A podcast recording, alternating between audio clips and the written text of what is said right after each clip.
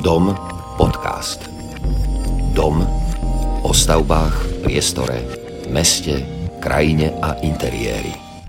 V dnešnom dieli privítame architektov z Bratislavského ateliéru VOD, Tomáša Krišteka a Ondra Kureka. Vítajte, ahojte. Ahoj. Ahoj. Ja vás mám, ako, vás berem ako mladý ateliér, alebo si vás, mám vás takto zaradených, ale vlastne, ak som si študoval materiály, tak som zistil, že váš ateliér už funguje viac rokov. Ako ste, ako ste sa spoznali, ako ste začínali? Mm, áno, a my sa tiež považujeme stále za mladí, a, ale už e, máme nejaký rok a už aj ten náš ateliér majú asi neviem koľko, 8 rokov alebo koľko to bude.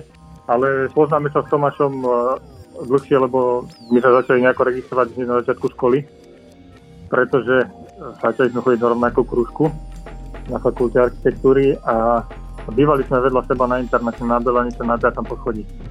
Takže poznáme sa už veľmi dlho.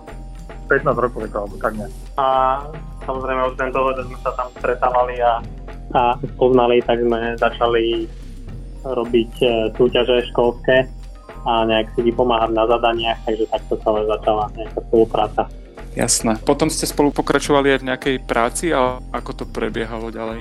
Ani ako čo týka nejakej práce počas školy, tak my sme si vyhľadali nejaké miesto, kde sa nejako niečo priučiť. Takže prešli sme kopu ateliérov a tak nakrátko, ale čo sa týka nejakej práce, tak takej systematickejšej, tak sa začala až, až tesne po škole. Respektíve hneď po škole sme začali spolu robiť tak vyšla nejaká taká situácia, vyšla nejaká taká príležitosť, že sme skúšali a odtedy, odtedy fungujeme spolu. To bol rok asi 2011, že akorát sme skončili školu a dostali sme nejakú príležitosť cez architektov, u ktorých som pracoval, tak nás dohodili k Petrovi Moravčíkovi na spoluprácu na jednom projekte a nejak sme do toho potom vhúpli a tak sa to celé začalo. Ja to ešte možno doplniť. Takto sme sa dostali od študentských čias do, do roboty normálne, ale, ale v podstate pointa bola taká, že na konci školy ja som išiel na, ešte na VŠVU na dva roky a ja som ešte bol na škole a robil som vtedy chvíľku Vala Sadovského a, a Tomáš prišiel s ponukou, čo spomínal, že pre Petra Moravčíka nejakou výpomocou robil súkromnú televíziu, štúdiu pri Bratislave a že, že hľada niekoho, kto by mu s tým pomohol. No ja som vtedy, vtedy si povedal, že jasne, že idem do toho. Som bol ešte na škole a potom táto súkromná televízia, to bola štúdia na pár týždňov tak e, tam to, tam to začalo, že tá príležitosť cez Petra Moravčíka nám, nás potom nejakým spôsobom dala dokopy a začali sa na to nejak prirodzene nabalovať nejaké malé štúdie a nejaké malé práce a v podstate odtedy odtedy sa to takto začína s nami ťahať a začalo to teda, hovorím ešte, ja som ešte bol na škole a Tomáš bol čerstvo po škole. Čiže vy ste, vy ste rovno ako keby pomaly začali získavať zákazky a ne, nešli ste tou cestou pracovať u niekoho, ale proste začala sa objavať robota a rovno ste do toho vhúpli s odvahou do, vlastného, do vlastnej tvorby. Áno, no bolo to tak, ale to zase ešte, aby som teda doplnil, že podľa mňa toto celé ešte nejaké tie práce vlastné boli už aj počas školy, lebo okrem toho, že sme teda pracovali e, v nejakých ateliéroch, kde sme sa priúčali, popri tom každý z nás mal ešte nejaké svoje bokovky a vždy nás to nejak ťahalo, teda minimálne mňa prírodene robiť tam na seba, čiže vždy aj keď sa niekde pracoval v ateliéri, tak to bola partizančina, pretože... Ako by sme neboli nejakí dobrí zamestnanci, hej? To naopak. Teraz, keď vidíme, vidíme našich kolegov, tak keď, keď tam máme tendenciu nejak stiažovať, tak sa zamyslíme nad sebou a teda asi sme neboli bol nejakí zamestnanci, no. Tak sme prešli kadečo. Ja som, ja som bol od prváku, ja som bol najprv už Mondrka, potom som bol uh, v Gudgute chvíľu, potom som bol Celela a potom som sa myhol Vala Zadovského. Takže ja som taký fluktuant, no. Nakoniec tie vzťahy nemám s nimi nejaké zlé, takže, takže to je v pohode, ale ako, áno, nebol som zamestnanec roka určite. Čiže vy vlastne ja... máte v skutočnosti bohatú prax a až potom ste založili ateliér. Vy ste vlastne najprv robili v mnohých ateliéroch. Ale ja akože sa priznám za seba, že ja nebol, nebol som až takýto migrujúci architekt medzi ateliérmi ja som bol hlavne v a predtým ešte v nejakých menších ateliéroch, ktoré nejak nebudem spomínať. Ale áno, mám, tá, tá skúsenosť už bola počas školy nejaká s praxou. Nebolo to, že by sme teraz 6 rokov studovali a potom začali niečo robiť. Mhm, jasné. Vy ste vlastne teraz vymenovali polovicu asi vtedajšej scény aktuálnej. ako nie je to zlé, tak sa učiť niekde, alebo teda tie skúsenosti naberať u niekoho. My, to, my, my, to, my toto nemáme, ako keby sme neprešli medzi tým, že budeme robiť nejaké roky u niekoho skúsenejšieho, ale my to suplujeme tým, že sa snažíme vyhľadávať spolupráce so skúsenejšími a mhm.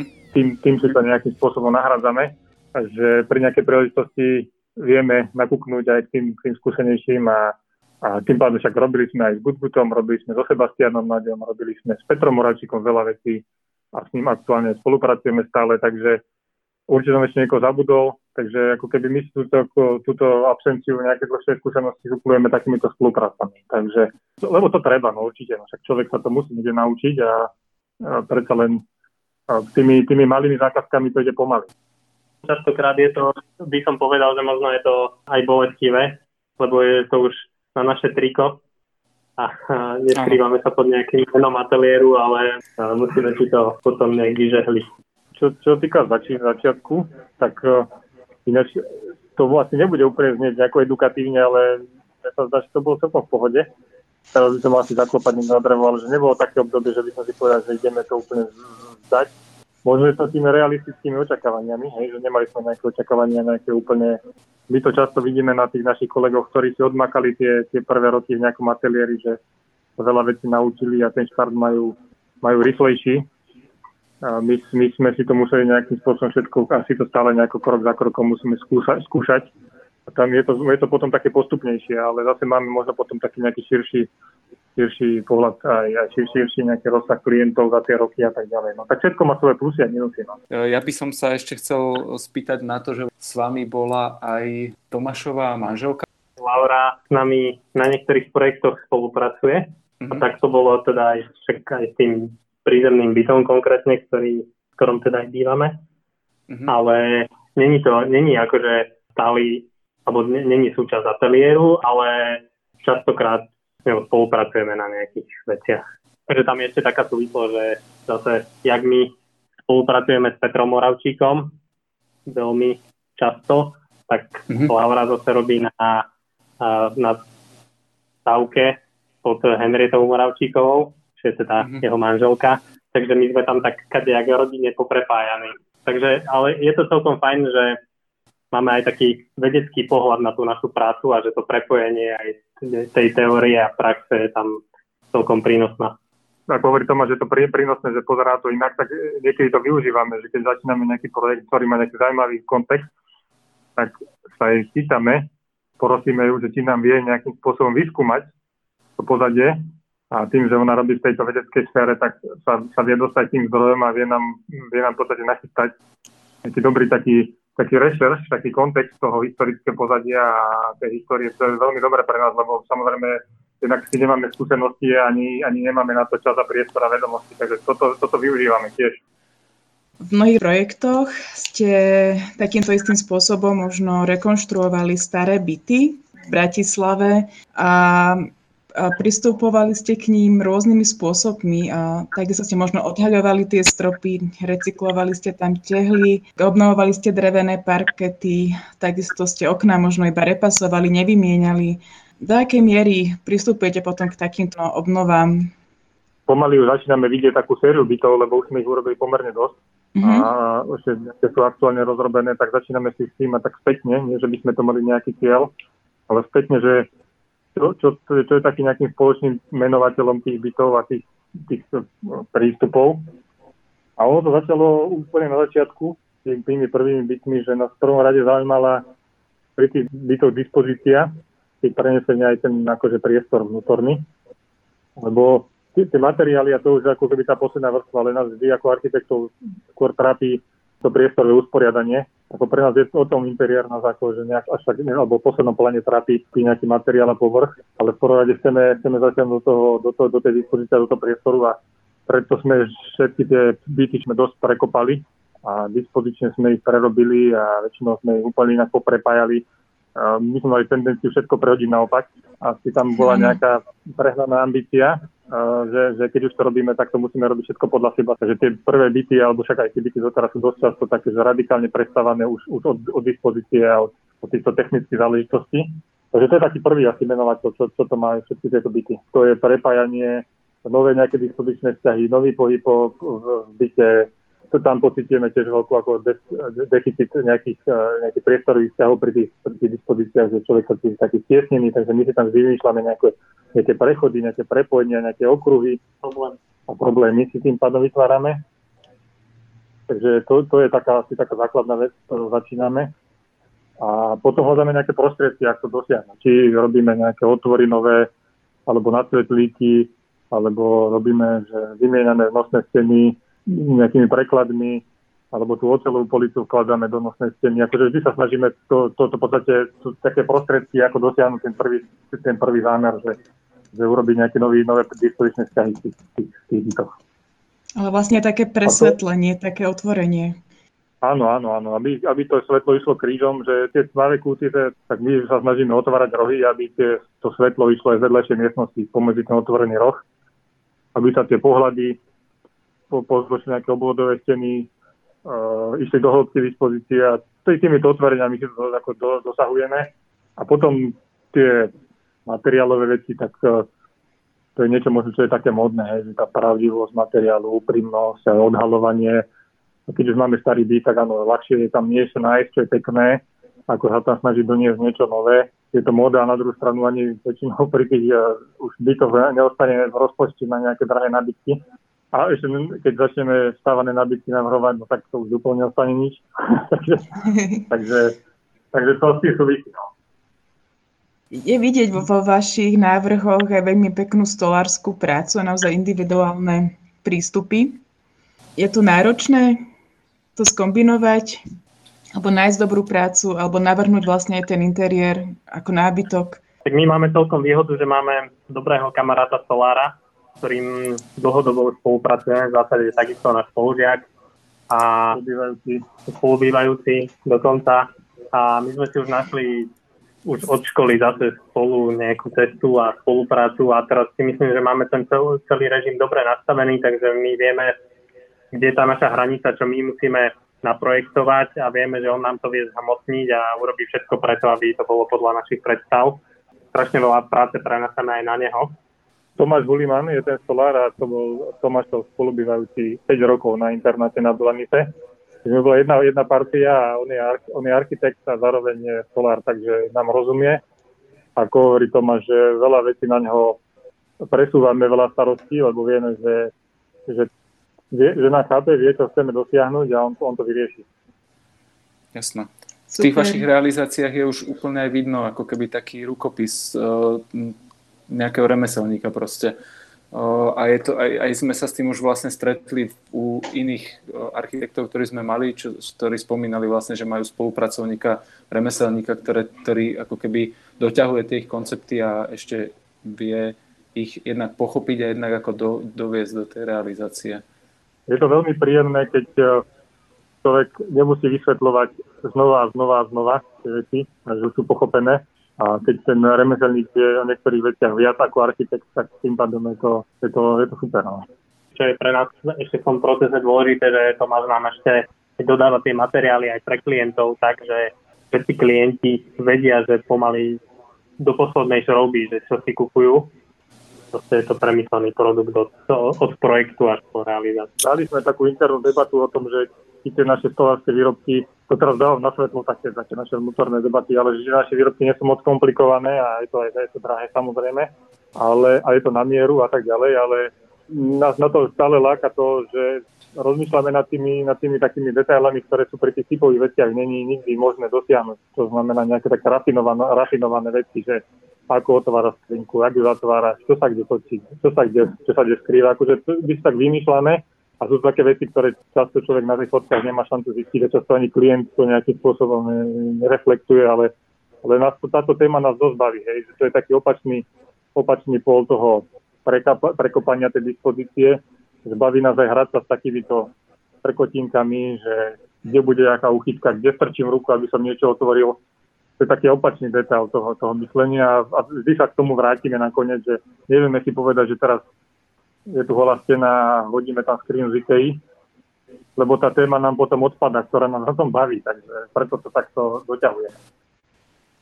Na, na tej vašej práci je to, je to aj vidno vlastne tento, tento koncept. Vy ste teraz priniesli taký pohľad do toho, to čo, to, čo človek vizuálne vidí, keď e, si pozera vaše realizácie, tak toto je také dosť jasné vysvetlenie k tomu.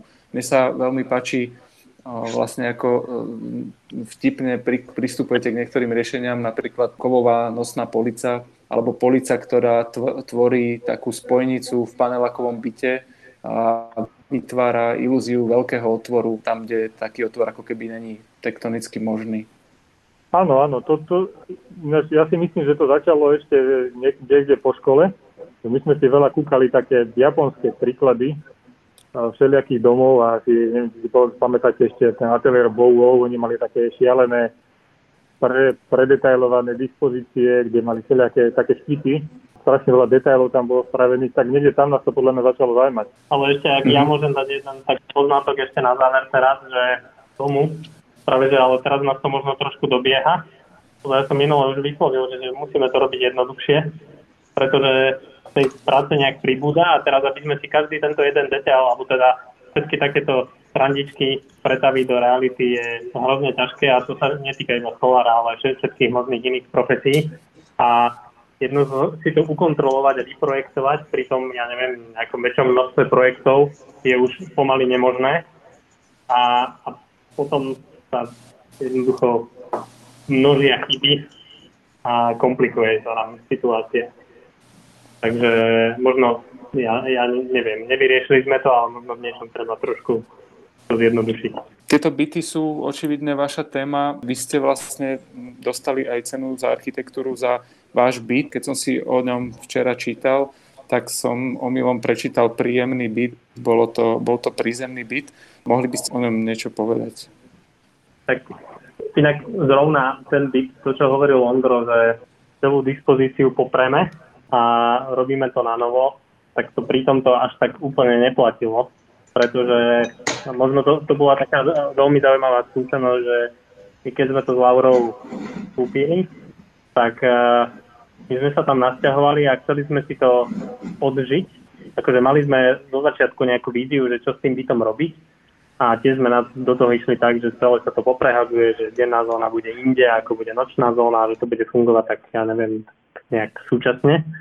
Ale tým, ako sme v tom byte žili a malo, malo to nejaké svoje špecifika kvôli tomu, že bol prízemný, že síce je ideálne orientovaný na svetové strany, ale je v takom pod takým kopcom, je to akoby severný svah a inak tam funguje svetlo, inak sú tam in, iné vzťahy nejaké sociálne, vzhľadom na to, že je to na prízemí a v zásade okolo sa dá bežne chodiť, nemá to nejakú uzavretú predzáhradu, ale je to otvorený dvor, tak e, zrazu sa nám začal meniť pohľad na to riešenie bytu a nakoniec to vyšlo tak, že my sme ho v zásade iba prezdušnili, presvetlili, otvorili viac ešte exteriéru a ale v zásade každá miestnosť zostala na pôvodnom mieste jedine niektoré priesky padli, ale v zásade je to iba taký facelift.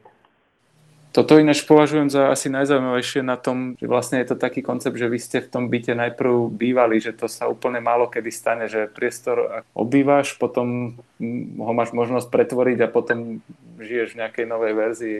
No, veď inak možno to je také iba na zamyslenie, že či my vôbec prinášame dobré riešenia tým ľuďom, lebo možno ten pohľad na začiatku náš architektov je úplne iný, aj na ten priestor, že ho nepoznáme až tak dobre, ale keď si to v ňom nejak zažijeme, tak možno ten pohľad za pol roka je na to úplne iný.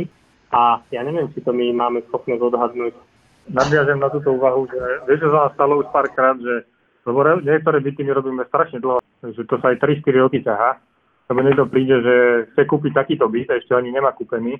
Ešte príde s nejakým trápom a že mi štúdiu, tak my spravíme štúdiu, potom sa debatujeme o tom, potom to kúpi, potom sa rieši stavebné povolenie, nakoniec kým to začne realizovať, tak to trvá 4 roky.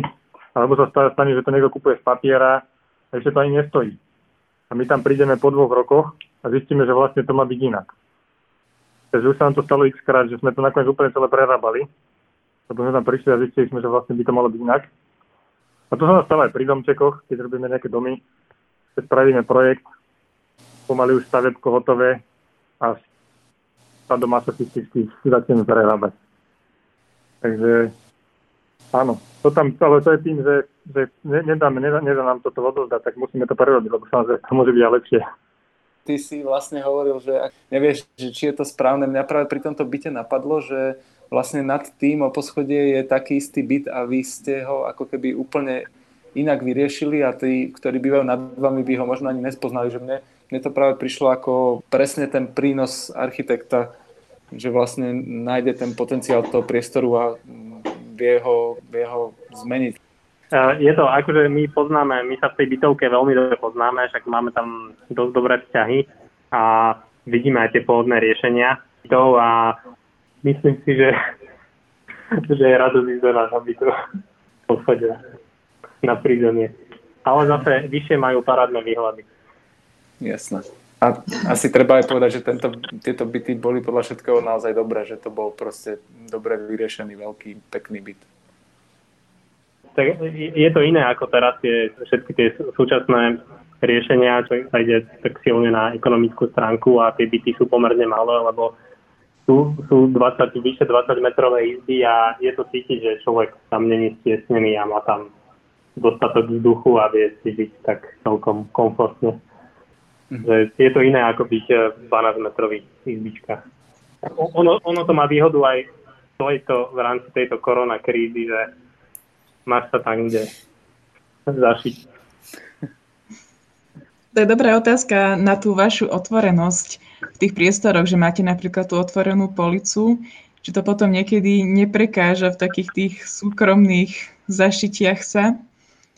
Ale čo sa mi páči na tom vašom byte, je vlastne to, že presne ako oproti tých takých bežných riešení pôsobí veľmi otvorene a povedala by som aj tak neuhladenie že veľmi silne tam pôsobia tie nariasené záclony, sú tam výškové priznané trámy, sú tam rôzne štruktúry, ale takisto sú tam aj rôzne tie výšky podlah, že opäť to trošku ešte tak mení ten priestor.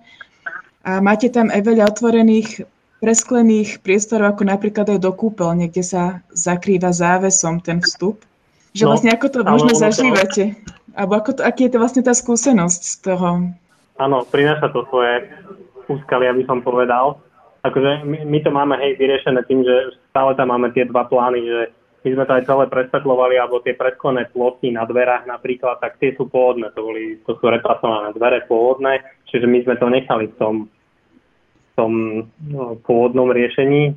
Tam je to dôležité kvôli tomu, že je to prízemný byt a my Samozrejme, on je tmavší ako teda štandardný byt aj s tým, že je to pod kopcom a pre nás to svetlo tam bolo dôležité, čiže aj týmto spôsobom sa to svetlo dostáva do streda, stredu dispozície, ale čiže áno, v tom prvom pláne to pôsobí celé otvorené, vzdušné, presvetlené, ale stále áno, je tam ten záves, ktorým to viem pozatvárať a viem sa tam uzavrieť, čiže izby a kúpeľňa vedia byť intimné takýmto spôsobom. Takže to, to je na tom fajn, že áno, že ten byt vie fungovať aj otvorene, aj uzavrete. Dom podcast. Dom o stavbách, priestore, meste, krajine a interiéri keď sme mali prvýkrát nahrávať v piatok, tak vlastne ste spomínali, že odovzdávate projekt a vlastne teraz ste spomínali, že ide o vinárstvo strekov, projekt, ktorú, ktorý Lianu veľmi zaujal, tak keby ste nám o tom mohli niečo povedať. To je veľmi, veľmi zaujímavý projekt, ktorý nás veľmi teší. A taká základná informácia, že ako sme sa my k tomu dostali, je, že Luvo Závodný nás oslovil do vyzvanej súťaže, ktorú organizoval pre súkromného investora a vybral si 4 mladé ateliéry tým, že on spracoval súťažné podklady a bol, bol ako keby porodca spolu s nejakými ďalšími ľuďmi a, a vyzval nás do tejto súťaže, takže pre nás to bola, neviem teraz či nie, prvá taká solo vyzvaná súťaž. Medzičasom boli ešte nejaké ďalšie a sú nejaké aktuálne, čo nás akože veľmi teší a nám to takto zdvíha ego.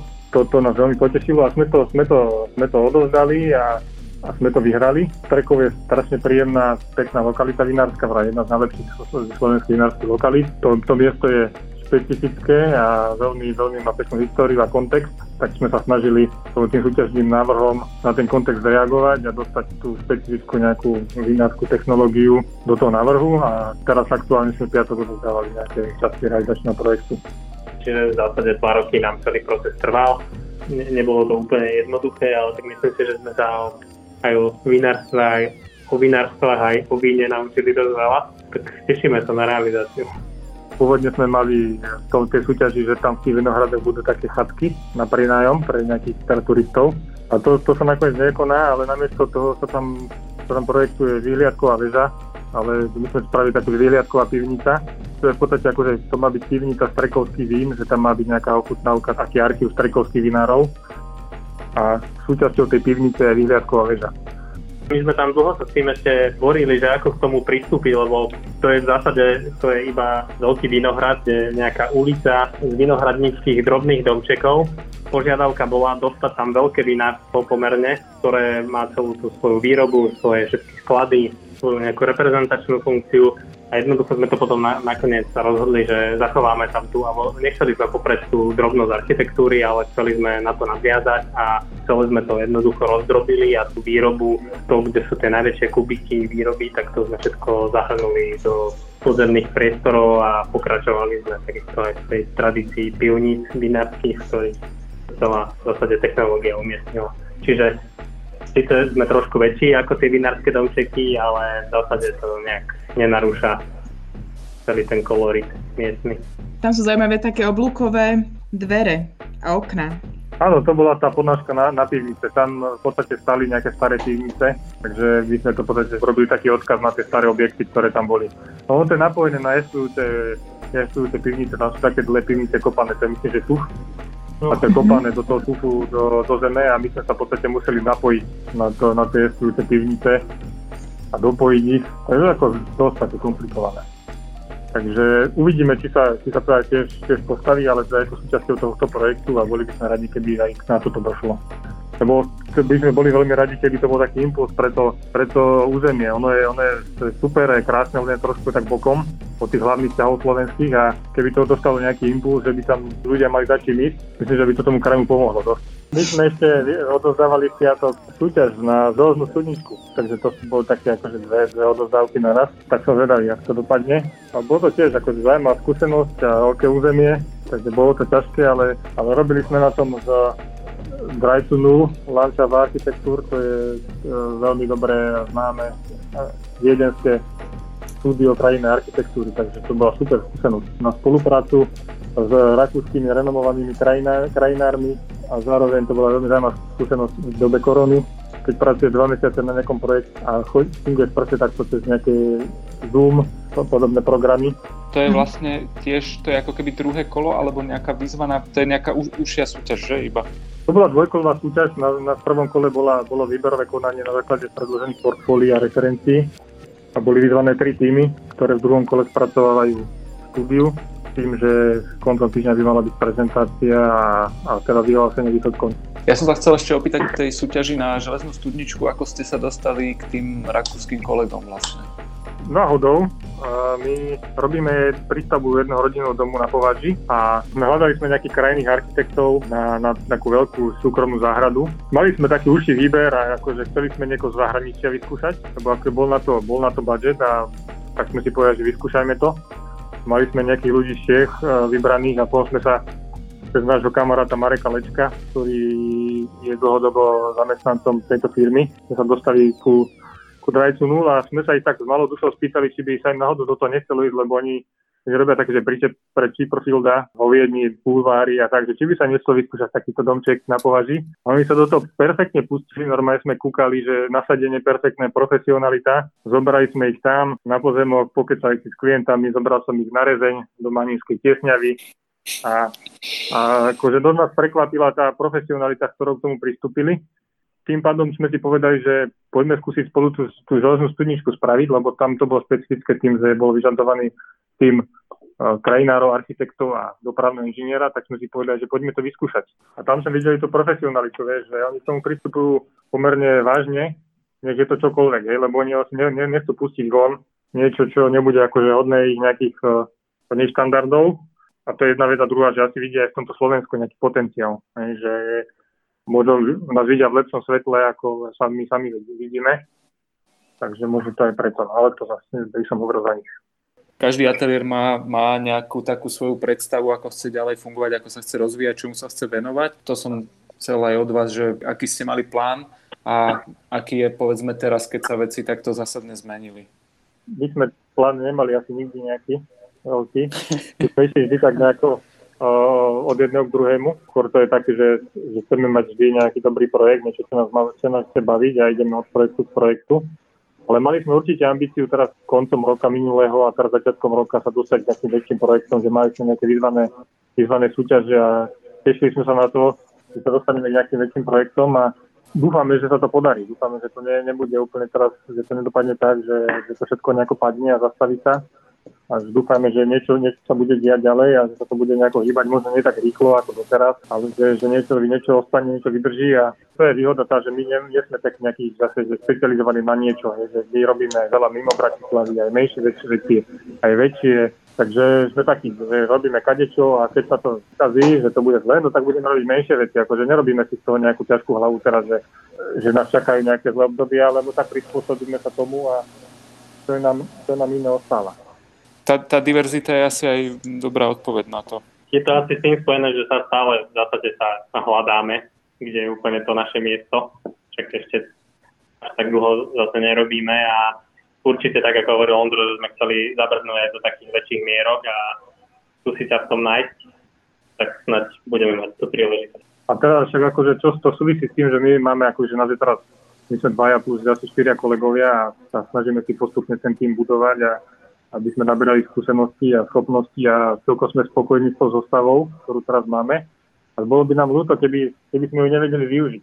Mne je veľmi sympatické, že počujem, že stále znova uh, robíte súťaže. Vo vašich začiatkoch som čítal vlastne rozsiahly článok o tom, ako, ako ste mali problém pri uh, takej svojej prvej väčšej súťaži. Uh, možno by nás zaujímalo uh, jednak, ako to dopadlo a jednak, že či teraz súčasné súťaže už sú iné a že či ne, nejaká taká situácia sa môže opakovať. To, to bola súťaž Centrum halových sportov do Českej Budovy. To bolo úplne na začiatku, keď sme mali ešte také akože čerstvo ateliér a tie starosti neboli také, ako sú dneska, že že človek ešte aj tie potreby mal menšie, takže vedeli sme sa venovať tým súťažiam a tým zadaniam pomaly ako na škole, že jednu vec riešiť naplno. A boli sme v zostave Tomášom a s Petrom Moravčíkom a ešte s Sašom Masarovou a Katkou Labatovou. A takéto celkom silnej zostave sme spracovali návrh. To bola dvojkolová súťaž veľká medzinárodná, 59 tímov a do druhého kola postupilo myslím 6 alebo koľko 7. A veľa, veľa sa tam od nás očakávalo vtedy, 7 panelov sme odozdávali, tam na tom pracovali statiky, robili sa tam konštrukčné detaily, akože dosť náročná súťaž, ale hovorím, že vedeli sme tomu dať všetko vtedy, takže ten výstup tomu aj zodpovedal a skončili sme teda druhý a, a akože sa strašne nás to tešilo. A ako samozrejme, že by sme chceli vyhrať, ale sme si povedali, že druhé miesto to by nikto nikdy nečakal. Tam boli Angličania, takí kadejakí, ako zahraniční, takže bolo to veľká, veľká vec pre nás a tešili sme sa z toho a bola tam veľká výhra, tam neviem, koľko každý dostal to bolo asi pol milióna českých korún vtedy, to neviem, či každý, každý sme sa rozdelili po zdanení, ostalo každému 3,5 tisíc, to po škole bolo kopu peňazí. Takže akože happy end bol z toho v skutočnosti to dopadlo tak, že boli tam nejaké sťažnosti na nejaké problémy, porušenie anonymity, úrad pre verejné obstarávanie. No a mm, dospelo, dospelo to až do takého stadia, že nás zažalovalo mesto, že tým, že nám vyplatili odmeny za druhú, druhé kolo súťaže, takže sme sa nezákonne obohatili. Samozrejme sme to považovali za úplne nezmysel. A museli sme sa brániť a tým pádom sme boli v pozícii, pozícii toho, kto má dokazovať svoju nevinu. Paradoxne. No a po nejakých eh, rokoch, dvoch, troch rokoch ťahaní nás v podstate ten, tá externá právnická firma, ktorú si najalo mesto, nás úplne rozobrala na drobné.